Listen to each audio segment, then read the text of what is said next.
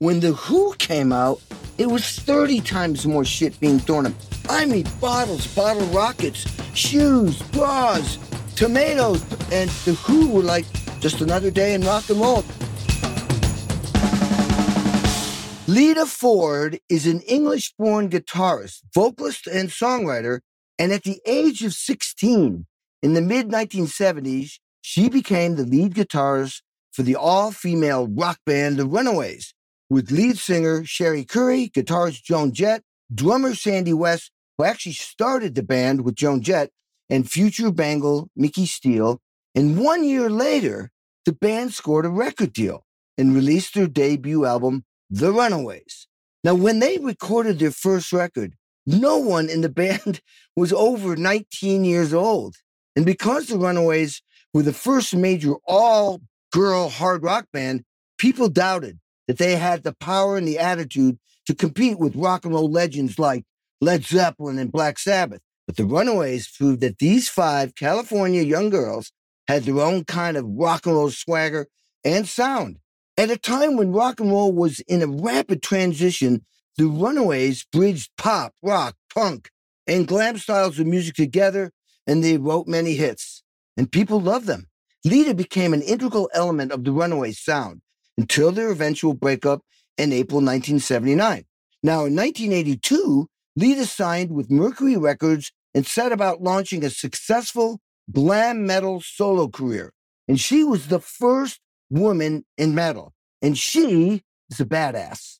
Eventually, Lita signed with RCA Records, hired Sharon Osbourne management, and reemerged with a more radio friendly pop metal sound.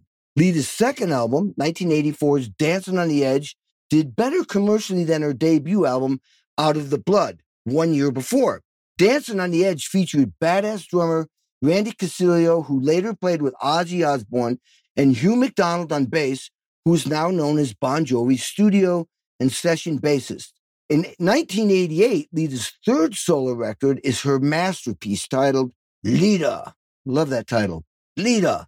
And it went platinum, and she had two massive singles Close My Eyes Forever, a ballad duet she sang and co wrote with Ozzy Osbourne, and Kiss Me Deadly. Great title. There were deeper cuts like Out of Love, which is a power ballad penned with Nikki Sixx from Motley Crue, and Can't Catch Me, a song co written with Motorhead's Lemmy. So Lita's hard work, self discipline, perseverance paid off. And I totally relate to that big time. In 2010, Lita contributed her voice to the Xbox 360 and PlayStation 3 video game Brutal Legend, and she appears as a character named Rima, along with fellow entertainers Jack Black, Tim Curry, Ozzy Osbourne, Lemmy, and Rob Halford. What a group of people. Jeez. In 2016, Lita Ford released Time Capsule, a collection of songs she discovered on old analog tapes from the 1980s, featuring recordings she made with Billy Sheehan, Gene Simmons, Bruce Kulick, Robin Zander, and Rick Nielsen from Cheap Trick, Dave Navarro, Roger Carter, and Jeff Scott Soto guitar player recognized her musical talent when they bestowed her with a certified legend award. I love that. In 2016, she also published her autobiography, Living Like a Runaway. I could go on and on and on and on and on because Lita has done so much. This is just the tip of the iceberg. Right now, she is currently on a nationwide tour, is looking forward to releasing a new album in early 2024. Lita, Thank you so much for being on my podcast. Now, you just finished two weeks on the road. I mean, how was that? And when was the last time you were on tour? Oh, do you know, the question is, when was the last time we were not on tour? it's just, you know, I love touring and my band loves touring and and so it's it's been really an amazing summer so far, really kick ass. So I'm home for right now, just in enough time for me to to talk to you, Kenny. And then tomorrow morning we're back out again. Wow, you squeezed me in. Thank you so much. I really appreciate that. Is this tour different than any other other tours, or is it just same format, same type of uh, playlist? Uh, is this different? Not really. It's it's the summer, you know, and this summer everyone comes out Everybody's out with their families and their loved ones. And it's just complete, you know, sold out, pandemonium. It's just uh, the summers are always a, a really awesome time to tour. Yeah, I know. I know how that is. Yeah, yeah. When you were growing up, were your parents like supportive of your passion, you know, to be a rock star, play guitar, sing, write songs? Yeah, my parents were my biggest fans. They were really fantastic. My mother, she was from Rome and she had this very thick Italian accent. And she would say, Oh, Lita, play the Black Sabbath, play the Black Magic Woman. You know, you remember Black Magic Woman? It had such a great guitar riff. And they were always encouraging. My father would always show up at a concert, the Runaways or you know, whatever we were doing at the time. And he would bring his six pack of Coors and he would show up and just rock out. And, you know, they never questioned anything that I wanted to do. They were always really supportive. I don't know how they put up with half the things I did, really. There's a funny story I, I read. This is great. This sounds like your mom. She saw you outside. You know the story, probably. You wearing your cut up jeans and she's yelling at you and she didn't like you wearing these torn jeans. And she says, Lita, you have to come in. The neighbors are going to see you. and you said something like, It's too late, mom. I'm wearing those jeans on my video on it's all over MTV. Yeah. a true story? It's the greatest story, true story. I mean, those jeans, I think, changed the face of the world because everybody started wearing those torn up jeans you know, I, I bought them off of a construction worker on the way home from Lemmy's house. My girlfriend was driving Patty. She, I was too out of it after hanging with Lemmy. I couldn't drive. So I asked her to come pick me up and she was driving me home. And I saw this young man climbing up and down the power poles. I noticed his jeans. They were shredded all down the front naturally shredded. You know, it wasn't something that the department stores had put together. And so I asked her to pull over and she says, Why? Are you going to throw up? I said, No, I, I want to buy this guy's jeans. She thought I was out of my mind. But I got out of the car and I said, Dude, I love your jeans. I'll give you a hundred bucks for your jeans. So he's like, Oh, yeah, and that would be awesome. Oh, a hundred bucks. He walked over to his car and he pulls his jeans off and put on a little pair of shorts and threw me the jeans. I gave him a hundred bucks. And he says, I have another pair in the back of my truck. And so I said, sold, I'll take them. So I bought two pairs of the shredded jeans. And a couple of days later, I took them to a woman who did some trickery for me with my clothes. You know, she would put leather and beads and just stuff hanging from the sides and just kind of rocked them out a little bit. And I ended up wearing them on the Kiss Me Deadly video, which my mother hated. You know, Lita, get in the house. You're not letting anyone see you in those jeans. I love it. I, lo- I love the accent also. That's a great story. It's a great story. You know, my mother, anything that was faded, torn, had strings hanging, you know, like threads or anything that was not 100% squeaky clean and shiny and perfectly new, she would throw it away. I mean, I would bring stuff home and it would go missing, oh, no. you know, because it had some some sayings or something on it. She would just throw it away. But uh, the jeans, no, I think they they made a fashion statement in the rock world. And uh, of course, the Ramones, you know, with their torn up jeans too. I actually have torn up jeans on right now. I'm not going to show them, but they're torn up. They sure they're they're black. They're black, but they're torn. Up. They're skin tight, black jeans torn up. I know. I love those too. Hey, when did you realize? I mean, what was that moment? How young were you? You went. I want to do this. I want to be a you know guitar player in a rock and roll band. I had my moment when I saw the Beatles on TV. What was your moment that you know you went? I got to do this. Oh, my moment. I mean, I remember it like it was yesterday. My cousin had taken me to my first rock concert. How old were you? I was 13. My first rock concert is a little late. You know, a lot of people are going very, very young now, but it was Black Sabbath at the Long Beach Arena. And I walked in and I just went, whoa. And the place was packed, you know, and everybody, this was when everyone could smoke in the venue. So there was all kinds of things being smoked in this venue. It was full of smoke and and the band was so huge on stage. The sound was just life changing. you know, and their gold crosses were glowing in the lights and all this big black hair. And I thought, this is what I want to do. This is how I want to make people feel. You know, it wasn't so much to have black hair on a cross, but it, it was how they were making the people feel in the audience. And that was what I wanted to do. I want to make people feel like this.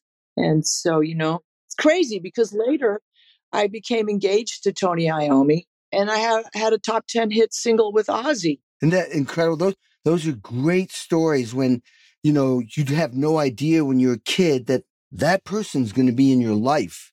A little bit of a premonition sometimes. You know, you have this feeling from the universe and and sometimes it's right. I recorded an album. We, we actually, with Tony Iommi and Glenn Hughes, who had created a band. And I went to England and recorded. It was incredible. But then they put Black Sabbath back together. I mean, do the math. I mean, we, we, we were a power trio and it, it's not, you know, Black Sabbath, but it was badass. Tony's the king of coming up with lyrical melodic lines and you do that too that's what i love about your soloing is there melodies there lines there you're a shredder but you have melodies, you have lines, you could sing your solos. I love that. That's incredible. I don't know if that, that he influenced you, but it's incredible. Well, you know, growing up in the era that I grew up in, there were a lot of things that we didn't have for our sound. We didn't have a gain channel on the Marshalls or amplifiers, whatever you use. You know, the guitars were, they were heavy and you had to actually play them not that everyone isn't playing them now, but it was a different style altogether. It was a different feel. And you really couldn't be a shredder because I think a shredder is a completely different style of guitar playing as opposed to the riff rock kind of thing, you know, like like Black Sabbath or like what I do. And when it comes to a solo, a guitar solo, you have to have a beginning, a middle, and an end to your solo rather than just rattling off a bunch of meaningless notes. I wanted to really make each note count and, you know, vibrato and bending and feel and everything that comes along with those solos. You can sing them. They are very melodic and, and I'm not very good at just rattling off a bunch of licks, a bunch of riffs. It's not my style. I like it because it's very memorable. Yeah, and you have to work at it because every note counts. I love that. Every single note counts when you're playing. You know, I was listening to a whole bunch of songs, you know, the last week, and I'm going, wow, really, really, this is that's in some ways more difficult because you're creating melodies like uh, like hook lines as you're soloing. So you began your career at a very young age, and oh my God, a girl band in rock and roll at a very young age. I mean, you must have had some serious life lessons that you learned personally and also musically that has made you who you are today. I mean, you guys started young. That must have influenced your whole career in many ways, right? Oh, yeah. It was, it was just uh, life changing. I mean, the first tour we did in the Runaways was three months on the road with the Ramones. We supported them. You know, this is 1976. And so there were a lot of a lot of guys in the audience. There were really no women in the audience at that point, and everybody was uh, packed into these venues. I mean, the condensation would be dripping off the ceilings in some of these venues, which I love. I love a good sweat. but we went on our first leg of the Ramones tour. And this was the time when everybody spit on you. Oh, yeah. I don't know if you remember. I do the spitting phase. It was disgusting, but everybody spit, and so you could look across the across the audience and you'd see just a bunch of spit flying in the air. If you didn't get hit with spit, that means they didn't like you. So you wanted to get hit with spit. I came home after that tour. My father was waiting for me at the gate at LAX airport. And I got off the plane and I saw his face. I put my arms around him and I cried. He laughed. He laughed at me. and I said, You know, Dad, that was, you know, that was life changing stuff. And he laughed at me and I never cried again. Of course, that was it. But it, it was just so wonderful to see him. How old were you right then? There? 17. Wow, 17 out with the Ramones. You know, I remember my first spitting experience. I was with Mellencamp. We went to England in 1980, I think. They were trying to break him uh, over there in England. It never really quite worked. But all of a sudden, we were playing in this place. I'm in the I'm the drummer, so I'm in the back, and there was a couple of guys up front leaning on the front, and they just looking at the band. All those guys up front, and they started spitting on John. John went completely ape shit. He goes and gets our big bouncer and he's screaming. So the but the bass player in our band had the balls to go back and spit in this guy's face. And then the entire audience, it was like Oh no. all over the band, all over the stage. They were waiting for us to spit at them so they could go completely nuts. it wasn't a shit show, it was a spit show. a spit show is just unbelievable. I know the the stuff that happens in the music industry is insane. I remember the Ramones used to have chicken wire up in front of the stage because people would throw things at them all the time. Handfuls of change. Can you imagine being hit with handfuls of change? Back to Mellencamp in 1982, his manager said, You have an opportunity to open up for The Who for three shows. And John got hit by a bottle. They were throwing stuff. This is stadiums. John gets hit by a bottle, gets knocked out. This is back when they didn't fly PAs. He jumped up on a PA. And I saw the bottle come. I'm going, No! Hits him in the head. But my point is, when The Who came out, it was 30 times more shit being thrown at him. I mean, bottles, bottle rockets, shoes, bras, tomatoes. And the Who were like just another day in rock and roll. And they were dodging. Entwistle was knocking with his bass the bottle rockets. I had never experienced that. That was like, they should have had chicken wire up because that was like, it was like just flying off the audience. Insane. It's crazy. And sometimes you get those big old spotlights in your face. Oh, You uh-huh. can't see the audience. And that makes me mad. I always ask them to turn them off or turn them down or put a filter on them or something. Take a coffee break. I know. It's like, especially in the smaller clubs, it's directly right at you. Can't see. Got to be able to see. You got, yeah. Yep. In Yeah. case you got to dodge a bullet. I know it. You're up front. See, I'm I'm back there. I I can see it all happening. So was the Runaways? Because I know you didn't stay together very long, but was it a team, like a band, like a team of people? Because I know you guys broke up because of creative differences. But when you were together, were you getting along? Were you unified? That kind of band? No. I figured so. I mean, not every band is. Some of the greatest bands. Look at the Everly Brothers or look at the Kinks. The brothers don't even talk to each other. I don't know. It was messed up. You know, we were just teenage girls and everyone was going through their own kind of drama. But I just wanted to play my guitar. I just wanted to play music. You know, that was my main priority. Play your guitar and be good at it and make it count. And so that was my main focus. But now my band today, our touring band today is so tight. And, you know, we don't talk to each other that much when we're home, but when we're on the road, we're a team. And it shows on stage and, and it makes everything so much easier. And everybody's so wonderful. Our crew that we have is just the greatest. And we look forward to seeing each other, you know, rather than hiding like, oh no, I mean, that's why teams win Super Bowls. I mean, it's the people get along, including the crew. I went out last year uh, with Joe Satriani, uh, 10 weeks in the US, 10 weeks in Europe, last year and this year. And I mean, everybody on that tour is upbeat, positive, and it just makes such a difference. Such a difference. it does. I mean, how you win a war if you're you can't get your team together? Exactly. You know, you can't really. Hey, when you were in the Runaways, I mean, being the, I'm the only band I can think that was female close to that time was the Go Go's, and you guys were completely different, completely different. But I mean, I mean, what was that like um, trying to make that mark? I mean, you must have felt like you had to fight twice as hard. we were before our time for sure. Like I said, it was there were no women in the audience at all. There were most definitely no kids in the audience. When we played the festivals, it was pretty much a big sea of denim and leather. And we were young, and you know, people looked at us like, you know, tits and ass kind of thing. But then when they heard us play, it just did something to them and and they they got excited. And so we were just before our time. Yep. But that's cool though. That's very cool. You guys were cutting edge. I mean, that's incredible to be cutting edge in a business like that. That's incredible. Who were your inspirations like at that time when you were 16, 17, 18, 19, trying to, who were your mentors in guitar? Well, it's funny, you know, because you did those recordings with Glenn Hughes and Tony Iommi. The Black Sabbath riffs were my favorite riffs out there.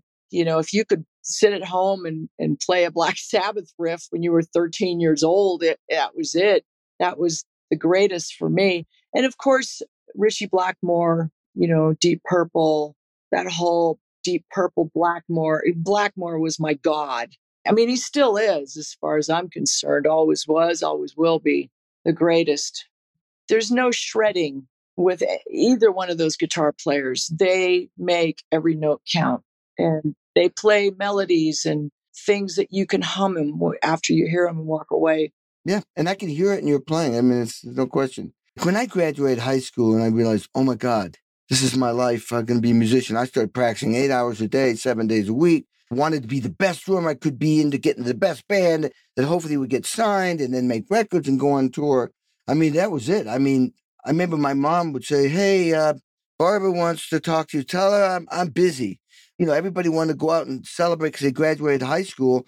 I was like, no way. I've got to get, I got to be a badass so I can get a great gig. I mean, were you doing that too? Like, were you like music, music, music, music, guitar, guitar?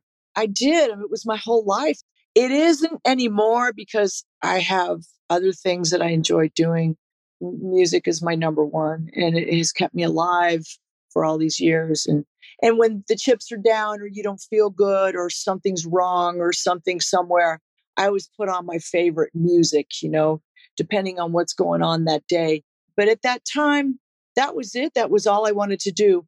I went around the neighborhood when I was a young girl living with my parents, and I would ask the neighbors, you know, maybe they had a young son that could play a couple of things on guitar, or, you know, so and so would come by in the minivan or something. And we would sit and I would pick their brain for anything and everything I could learn on guitar. And then when I joined the Runaways, I was 17 years old. Kim Fowley introduced me to Ritchie Blackmore. Oh my God. I went to Ritchie's house and he showed me some things on guitar. Oh my God. Played the cello for me. He taught me some things about minor scales and the snake charmer scales and things that I carry with me today. You know, that's the advantage of growing up in LA or the LA area. You know, you got these people, at least in in your area. I grew up in a small town of 3,000 people in Western Mass you weren't going to run into Ritchie Blackmore, that's for sure. No, but you still had a record player. Yeah. When Are You Experienced came out, that was it. I shut my door on Christmas, one side, flip the record over the next side, flip it over the next side, flip it over. After 24 hours, my mom's like, Can't you play another record? I mean, I'd never heard anything like that before. I was listening to the Beatles and the Stones or whatever was on the radio that was pop. And when Purple Haze came out, I went, What? That was that. Oh, that was like, so cool. So cool. And still to this day, I, I carry Hendrix with me on stage. To this day, you know, uh, just the last show we did a couple of days ago, I was talking into my pickups, into my guitar. There's one part of the show that we do where the band comes down real quiet and Bobby and Martin are doing this groove, but it's real quiet and I can actually pick up my guitar and sing into the pickups of the guitar. And, I mean, it's it's Hendrix. Yeah, it's Hendrix. Uh, did you ever get to see him live? No, I did once. As soon, oh. as, soon as um, Axis Bold as Love, the second album came out, and it was with Noel Redding and uh, Mitch Mitchell, and I didn't want anybody to talk to me on the way up. I didn't want anybody to talk to me during the concert. It was like religion to me. And on the way back, I didn't want to talk to anybody. It was like my whole room in my house was all Hendrix, Hendrix, Hendrix, except for that one Jane Fonda sexy hot poster of her naked on the beach. That I had! In my room. Love it. Yeah. You know, when I first joined the Mellencamp band, you know, we rehearsed in a little teeny room that was built into the earth with two little windows and it smelled like mold and we didn't know how to make it. So we practiced. John said we practiced from 11 to 5, dinner break for two hours, and then practice 7 to 11, five days a week because, I mean, that's the only way you're going to get better. And we would listen to all the records that were out, the newest and the latest, and listen and look at Billboard and see what the top 100 singles were, the top 200 albums. We were thinking we have to compete with Elton John, Billy Joel, Springsteen, the police, whoever was relevant. That's what we had to do.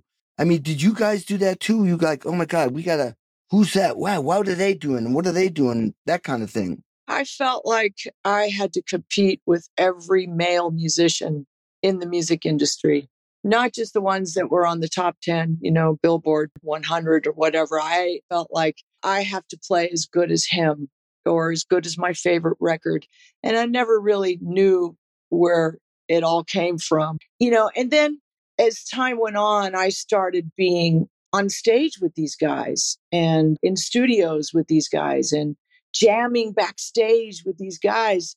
And I'm thinking, I can't let them scare me just because they're a guy. They're just guitar players. And so I kind of put that whole thing out of my head uh, you're a girl, he's a guy. It's like, no, no, it doesn't apply anymore. I'm not afraid of you. That's badass. That was such a heavy revelation at that age because thinking the other way could have frozen you in a place for your entire life. And you broke that ice, that mold right away. Man, bravo. Fantastic. That is so badass. That's like deep. It sounds like you did it on your own. It wasn't like your dad said, hey, listen, they're just guy, you're a girl. You figured that out. That's is one of the biggest obstacles to have gotten around because you were a girl in a male business. That's phenomenal. Phenomenal. So I got to bring up this guy because this guy was one of the greatest engineers. And I know we both recorded at Cherokee, George Tutko. Oh my God. I love George. He was unbelievable engineer. Just the greatest. He was the ultimate. He would always get 100% out of every sound. Every sound, every instrument, right? Yes. And you worked with him at Cherokee Studios, right on Fairfax? I worked with him at multiple studios. The first time I met George was through Mike Chapman. Oh, yeah. When we did the, the Lita record. Yeah. And I just fell in love with him. I mean, he was a great guy. Yeah. Just the best engineer. And when he died, I was just so upset because there's no replacing people like that. Nope. He's a Midwest boy. He was just a nice guy. We did American Fool with him, and I'd never heard drums sound like that. And John wanted all the drums way up loud in the mix, but everything he made just so powerful. It was incredible. Was that at Cherokee? Yeah, well, I did. We did half of it in the first half of the album. It was one of these things we did nine weeks in Criteria in Miami. It came out with only four songs. And then two guys quit the band. And so now it was just two guitars, John and me. And that's where John wrote Hurt So Good. And then we brought in some other songs. We went to Cherokee this time, finished the album, and that album won two Grammys for John. Jack and Diane was a number one hit, and Hurt So Good was number two. Hurt So Good came out first, but we couldn't beat out Eye of the Tiger because Rocky was out, and that song is incredible. You had a lot of competition. A lot of competition. Not to mention Sylvester Stallone in the movie. I know. It's a big competition. That's right there. It was self marketing. Was it, it was huge. So anyway, though George Tutko, I think he mixed it, but I remember the D brothers, Rob Joe. It was Rob Joe and somebody, maybe D. Yeah. Yeah, it was D. Yeah, and the dad worked upstairs.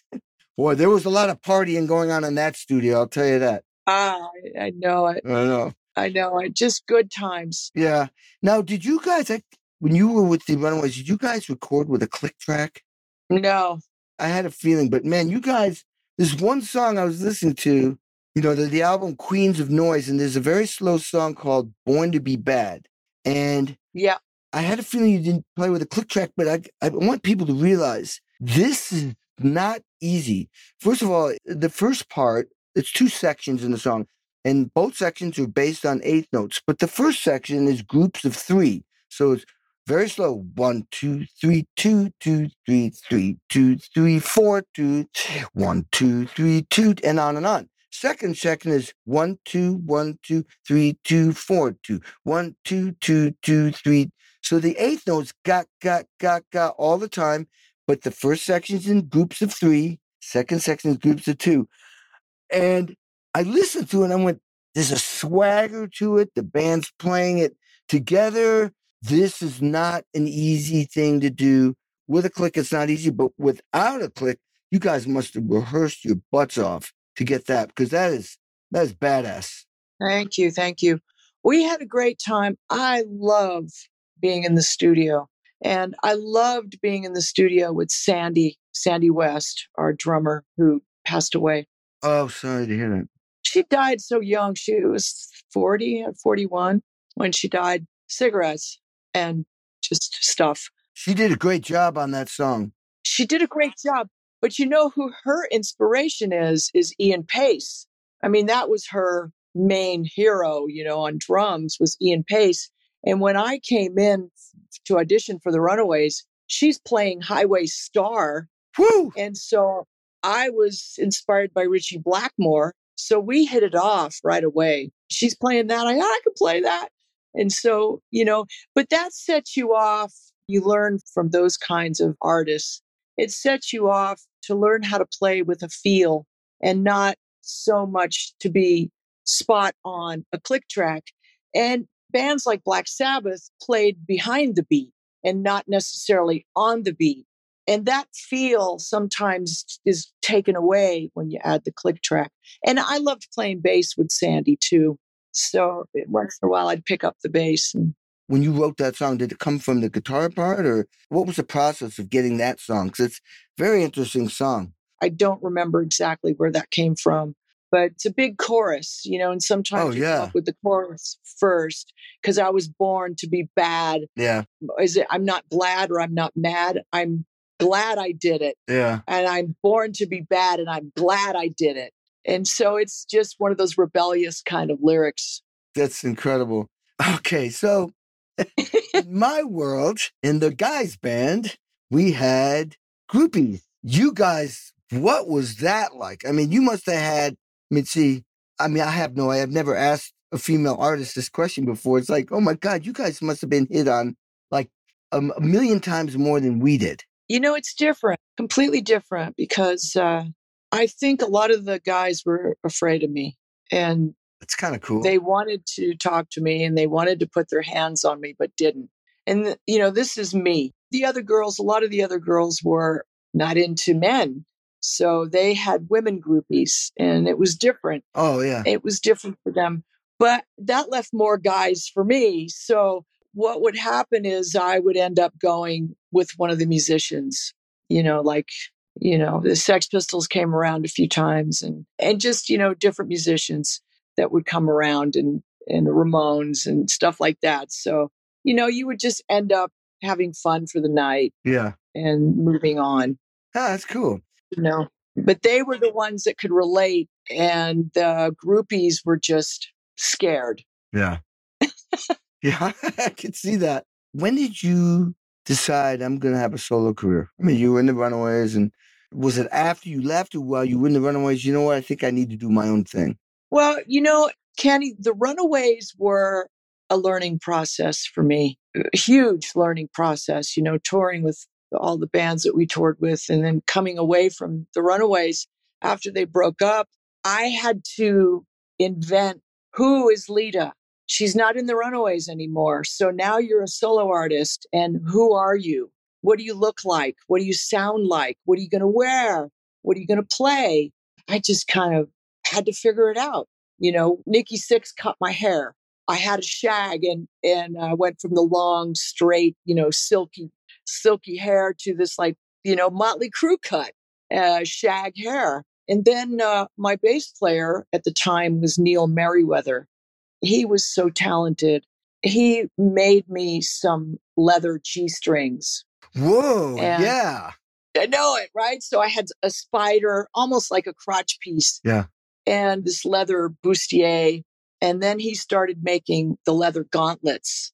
So we had these leather gauntlets with eyes on them and spiders and all these like really gnarly shit.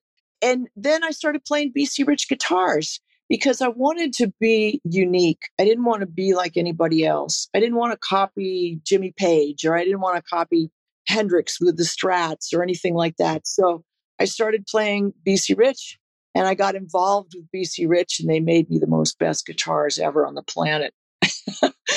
and I still play them today. That's a good move, man. That you were forward thinking. You were marketing, branding. You were figuring out how do I become leader in every aspect because you got to look. I have a rule of thumb, man. You have to always be as authentic as you can, and part of being authentic is like when I go into my closet, I like to think go in blindfolded, and whatever you put on looks cool, and it looks like you. Everything else that doesn't look like you, throw it away, so that whatever you put on is you.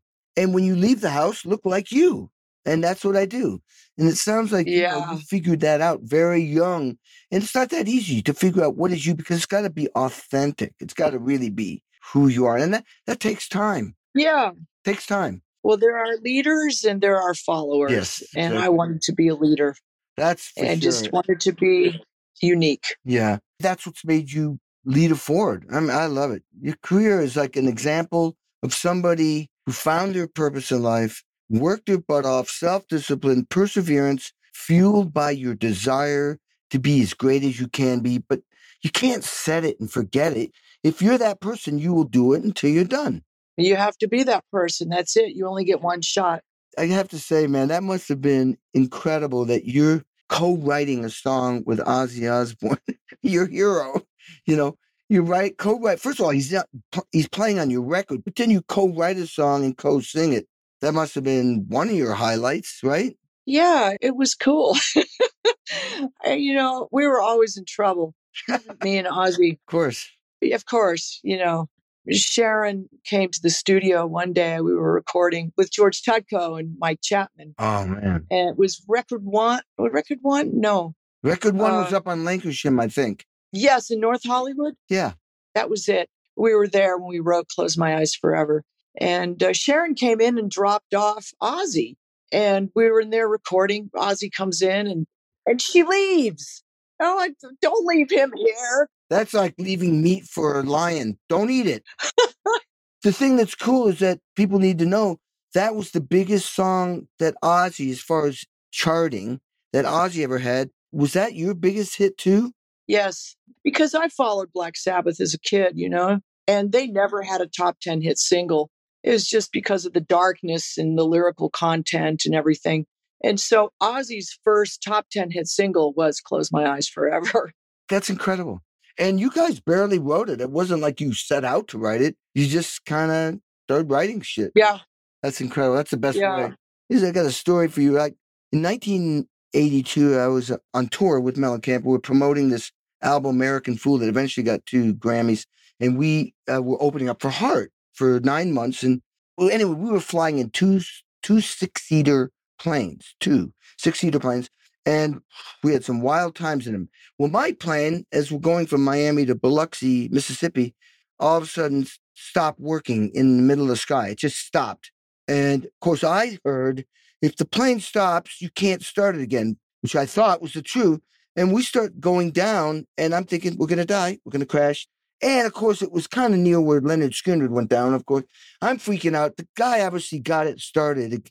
Otherwise, I wouldn't be here. It got started somehow. I was crapping in my pants. When I get off the plane, I licked the pavement on the runway. Yeah. Did you ever, in all your craziness, ever experience some crazy story like, you know, flying or driving or anything like like that?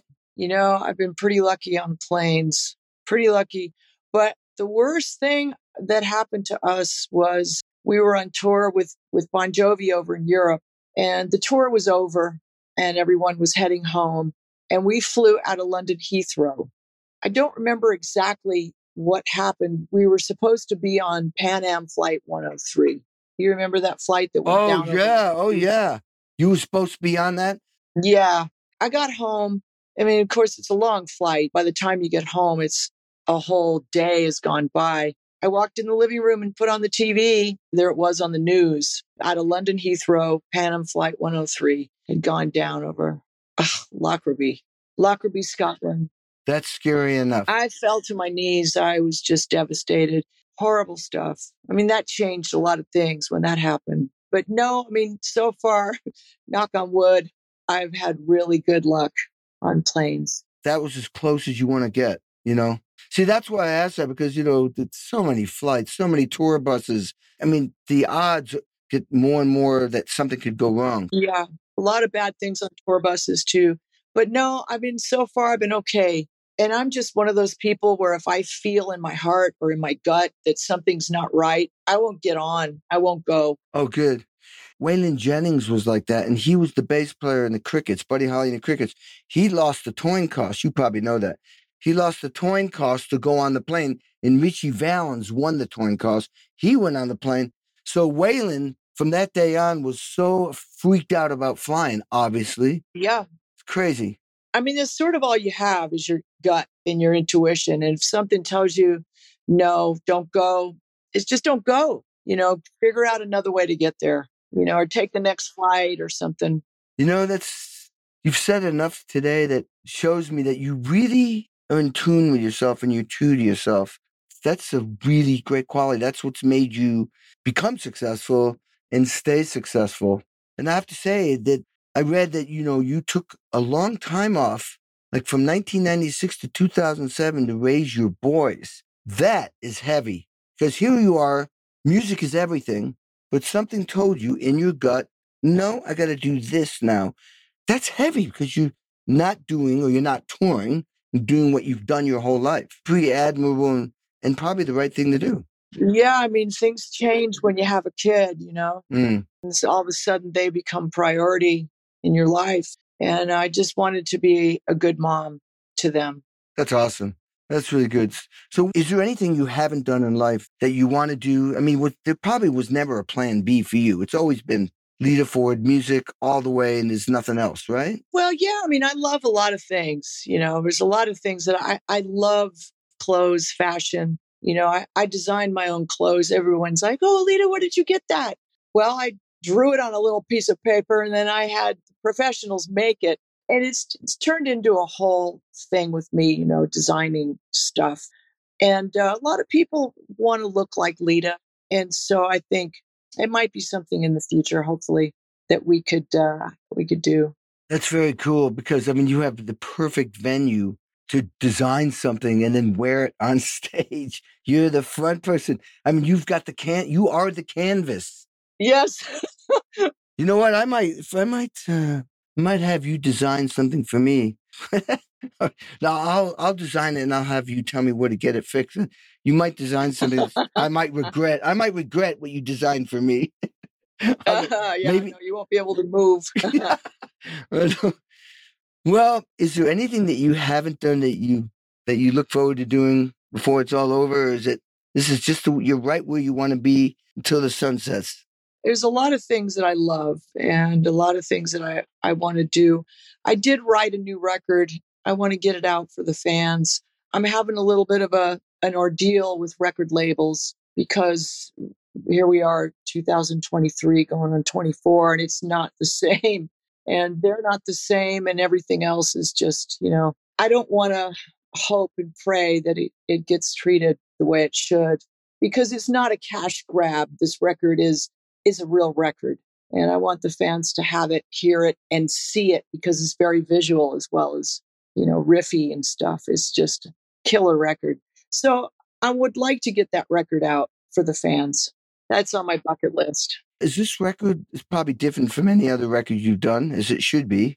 But is it like a concept record? Is what's different about this record? What's special about this? There was a lot of things that happened during the process of this record, and my manager died. My songwriting partner died. Wow.